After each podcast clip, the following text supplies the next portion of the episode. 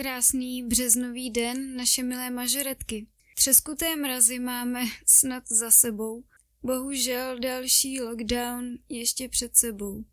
Doufám, že vás stále převažuje většina těch, kteří nestrácejí pozitivní přístup a pevnou víru v lepší zítřky. Nemůžeme totiž změnit skutečnost, ale můžeme změnit to, jak k ní budeme přistupovat.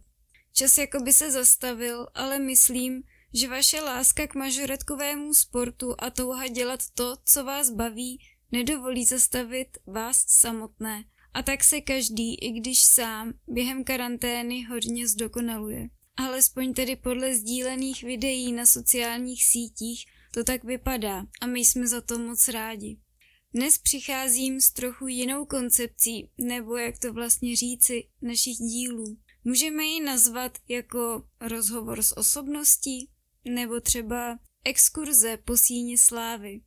V dnešním díle se totiž budu obracet na člověka, konkrétně ženu, která již v mažoretkovém sportu nefiguruje, ale jejíž působení v letech minulých stálo u samého počátku mažoretkového sportu a velice ovlivnilo a troufám si říct, také ovládlo jeho následující vývoj. Mnoho z vás si možná její jméno už s mažoretkami nespojí, ale možná i proto je potřebné si jej připomenout. Jedná se totiž o silnou ženu pevných zásad, ale přesto velkého srdce. Ženu, která měla vždy jasné vize o tom, co chce, ať už pro sebe, pro tanečníky nebo pro mažoretkový sport. Ženu, která za těmi stovkami, možná tisíci mažoretkami byla málo kdy vidět, ale za to každý znal její jméno. Jedná se o váženou paní Miladu Zelenkovou. Dobrý den, paní Zelenková, jsem moc ráda, že jste přijala pozvání do našich pořadů. Je pro mě opravdu čest být u rozhovoru s vámi. Na stránkách mažoretkového sportu jste uvedena v síni slávy za přínos mažoretkovému sportu spolu s mnoha dalšími velkými jmény. Co na to říkáte? Teda, když jsem se to dozvěděla, viděla jsem tam všechny ty kolegy, které jsem respektovala, jejich práci obdivovala, tak jsem se sama sebe Eh, ptala pro boha, co tu dělám já. Neříkám, že za sebou nevidím kus poctivé práce, ale viděla jsem, že je stále co vylepšovat a učit se a učit se a učit se. No ale uh, myslím si, že i velké díky tady patří trenérkám Monice Křížkové, Markétě Petrovajové a tobě také, Evi. A moc si toho cením a vážím si toho a děkuji paní Pavelkové, že takto ocenila moji práci. Já si tedy myslím, že vaše místo je tam zasloužené a vy jste byla vždycky taková skromná, takže tuhle odpověď jsem trošičku čekala, ale určitě si tam místo zasloužíte. Vaše výprava na soutěže bývala opravdu obdivuhodná. Dva plné autobusy mažoretek, které na parketu vypadaly všechny naprosto stejně, precizně a téměř bezchybně. Bylo zatím velké úsilí, nebo se opravdu v Chomutově rodí samé talentované děti? No s hrdostí mohu říct, že talentovaných dětí je v Chomutově opravdu hodně, ale pokud mám být upřímná, tak do formací mažoretek se většinou hlásily dívky, které si netroufaly na taneční disciplínu show dance, latino show, contemporary a takové podobné. Takže velké úsilí to opravdu bylo. Začátky byly kruté jak pro mě, tak pro děti nebo pro dívky. A pokud vím, tak ještě dnes vzpomínají, jak některé sekvence jsme opakovali třeba stokrát, dokud to nebylo perfektní. Zajímavé bylo to, že to nevzdali, i když občas uh, měli nervy, jak já, tak oni, no, ale jako byla jsem šťastná, že, že to vzali tak, jak to je a že do dneška můžu říct, že vzpomínají na to velice rádi. A dá se nějak zobecnit, co dělalo dětem největší problémy při nácviku? Máte nějaký fígl, jakým jste potom docílili toho perfektního výsledku? No víš, náš velký problém byl při nácviku vyhazování hůlek. My máme ve škole velmi nízké stropy a ne vždy jsme měli nějaký volný prostor venku. Občas jsme si sice pronajali tělocvičnu, ale ta byla málo kdy volná. Takže dívky měly za úkol trénovat sami, někde třeba na zahradě nebo před domem. Eh, to si nebudeme ale nalhávat, to moc nefungovalo, protože naše výsledky v hůlkách nevždy byly perfektní. Z pompony to bylo přece jenom snažší a také to víc děvčata bavilo. O to víc jsem se potom zaměřila na mm, co nejzajímavější choreografii a hlavně perfektně se cvičenou. Ptáš se, jaký byl Fígl k perfektnímu výsledku. Řekla bych natchnout děti dobře sestříhanou a chytlavou hudbou, motivovat je třeba, kdo bude bezchybný a perfektní při nácviku dané sekvence, že bude v dalším pokračování mít solo nebo hlavní roli to hlavní na tréninku střídat přísnost s pohodou, legrací i takovým tím osobním přístupem ke každému tomu človíčku. Tak, takhle si myslím, že nějak jsme se o to snažili. To je moc hezky řečeno. A byly nějaké prvky, které jste měla zažité naopak jako typicky líbivé a snadné? To asi ne. My jsme většinou prvky vymýšleli přímo na hudbu co vystihlo prostě ten, tu dan, ten daný tón nahoru, dolů, smutně, vesele, široký pohyb, rychlý či pomalý a tak dále. Je faktem, že některé prvky se staly originální a pro ostatní rozpoznatelné na naše formace. E, což je ale bez sporu zásluha Moniky, Markety, tvoje a dalších trenérek.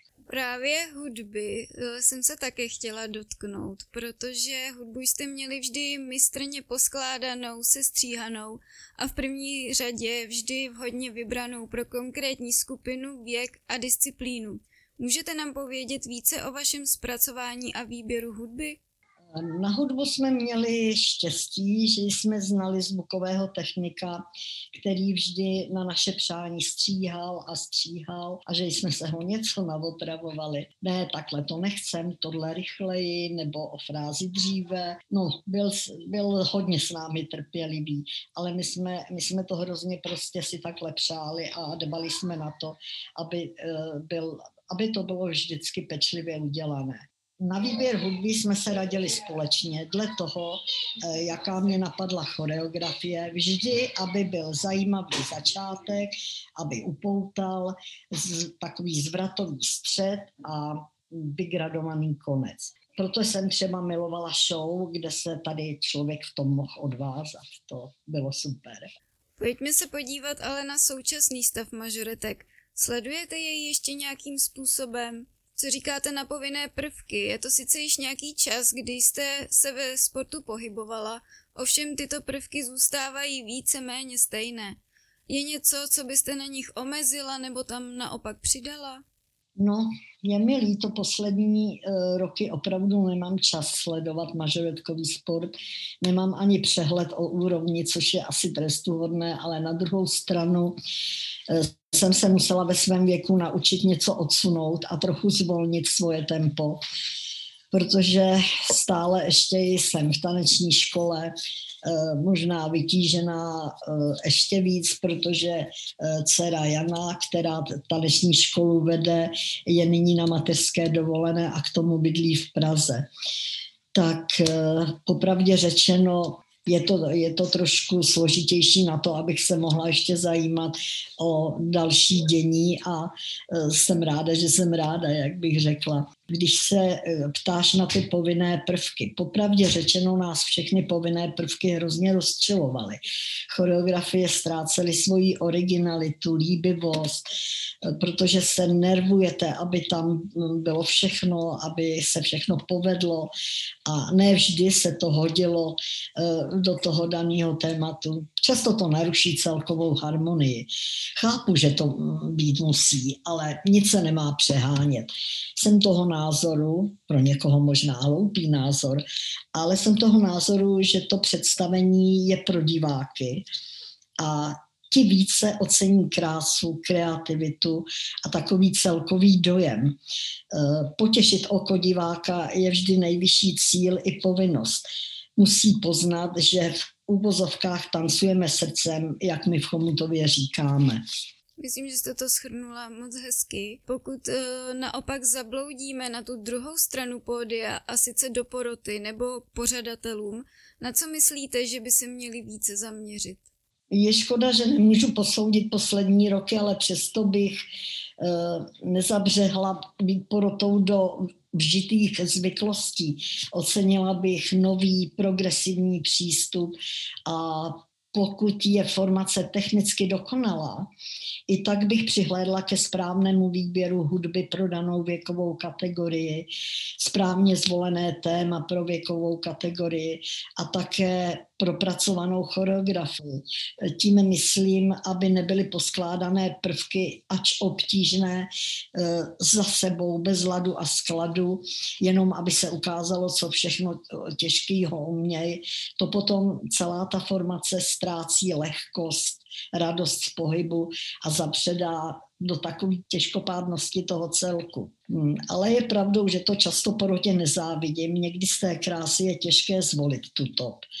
A rozhodně, co já teda bych si přála, aby v porotě měl vždycky měl by být člověk, který choreografii dělal a učil, protože jedině takový se orientuje, co je potřeba ocenit. Pořadatel, pořadatelé, který dělali soutěže, tak ty se musí ocenit vždycky, protože schánění finančních prostředků, eh, zařizování, všechno pro, pro dívky, které přijeli na soutěže, není to žádná legrace a smekám před každým, kdo kývne na to uspořádat soutěž.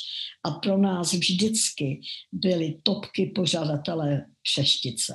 Děkujeme, já si myslím, že jestli toto pořadatele z Přeštic poslouchají, že budou velice potěšení, že jste je zmínila. A myslíte si, že budou mít eh, současné zákazy a omezení velký až, řekněme, nenapravitelný vliv na mažoretkový sport? No, děvčátko, současné zákazy jsou pro celou společnost velmi stresující. Na jednu stranu pochopitelná opatření pro ochranu nás všech, a co nejméně ztrát na životech a na druhou stranu je faktem, že ta dlouhá doba zákazů mění naši mládež takový pasivní přístup k pohybu, odvykli si pravidelnosti, eh, zdravé soutěživosti, houževnatosti. Co si budeme říkat, ne každý jedinec má zakořeněnou cíle vědomost a píli sám v sobě, eh, bez kolektivu na sobě pracovat. Myslím tím třeba, že sám si jít ven trénovat s hůlkou, aby nevyšel ze cviku, no tomu moc nevěřím, ale jistě se najdou jedinci, ale z tohohle důvodu to bude pro všechny těžké znovu nasadit tam, kde před rokem jsme přestali.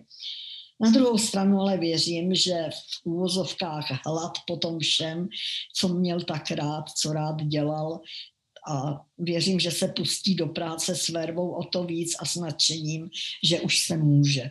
Možná je to výhoda, možná nevýhoda, že vás znám velice osobně Přesto jsem se snažila rozhovor vést v co nejobecnějším a nejdůležitějším stylu tak, aby předal plnohodnotné informace, což se hlavně díky vám, myslím si, povedlo.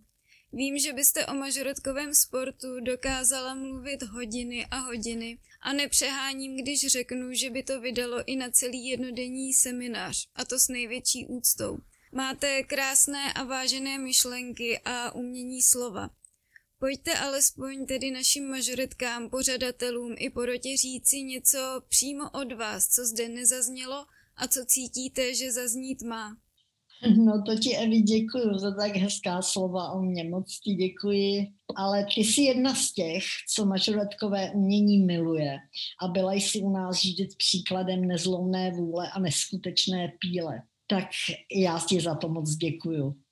Pokud na něco vzpomínám ráda, tak tak to byla doba vzácného pana Necida.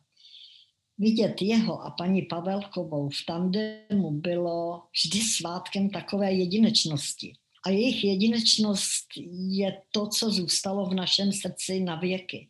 Byla to doba radosti, štěstí, krásných zážitků a přátelství ostatních vedoucích a vlastně i všech mažuretek to krásné vzájemné fandění, vzájemné palce nahoru a tleskání diváků byla vlastně odměna za hodiny dřiny všech zúčastněných.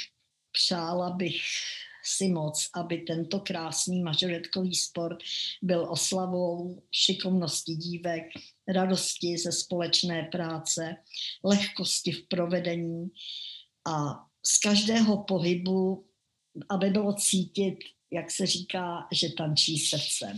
Porotě organizátorům, paní Pavelkové a ostatnímu štábu přeji hodně sil a nadhledu, protože bohužel bude nyní vše těžší, finanční prostředky těž, těžce dostupné. Doufám, že alespoň klesne nervozita lidí a nastoupí taková ta euforie znovu otevření možnosti něco dokázat, něčím se zabavit, něco vzkázat ostatním a prostě zase opět se radovat z toho, jak jsme žili dřív a jak eh, jsme krásně eh, se na soutěžích dokázali vyhecovat. Co víc můžu přát? Hlavně, hlavně, aby brzo byl konec tomuhle všemu smutnému a aby všichni byli zdraví, aby se to nikoho nedotklo tak moc, eh, jak to máme kolem sebe nyní a aby už konečně začaly zase ty krásné dny, na které jsme byli zvyklí. No já jsem se s touto vaší poslední odpovědí úplně přenesla na to slunečné pódium do těch starých časů, třeba na vyhlašování výsledků nebo slavnostní nástupy. A určitě je moc hezké, že jste zmínila i pana Necida, já vám děkuji i za vaše slova, která se týkala mě a o, my vám taky přejeme hlavně hodně zdraví a pevných nervů, protože to teď všichni budeme potřebovat. Já vám každopádně moc děkuji za váš čas a vaše odpovědi a myslím, že s naší novou sérií jsme nemohli začít lépe. Děkuji Evi za tak krásný slova, děkuji moc. Doufám, že jste v dnešním rozhovoru s námi strávili krásné a pohodové chvilky, eh, že jste se rádi dozvěděli něco nového nebo poslouchali příjemný hlas a poznatky našeho hosta. A doufám, že se také budete těšit eh, na ty další osobnosti ze síně slávy. Ale nejen na ty. Jak už jsem zmínila v předešlém podcastu, máme domluvené už další pořady a další osobnosti do našich dílů. Jedná se o velká jména i menší jména, ale za všemi těmi jmény stojí obrovský kus práce a hodnoty právě pro ten náš mažoretkový sport.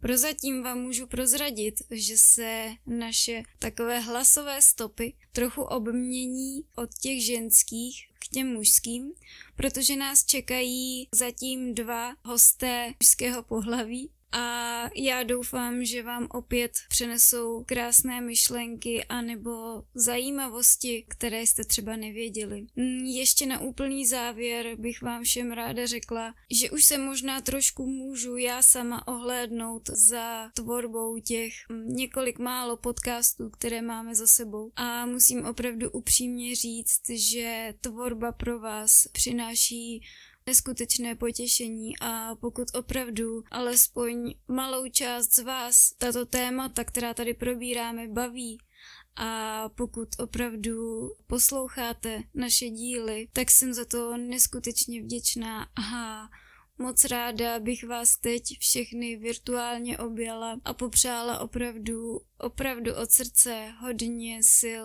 do těch dalších týdnů, do toho, abyste všichni věřili, že tohle opravdu jednou skončí a že se zase všichni sejdeme na těch prknech, které znamenají svět. Moc na vás myslím a určitě nejen já, tak mějte krásné dny, týdny a měsíce, ale do té doby se ještě několikrát uslyšíme. Krásný den.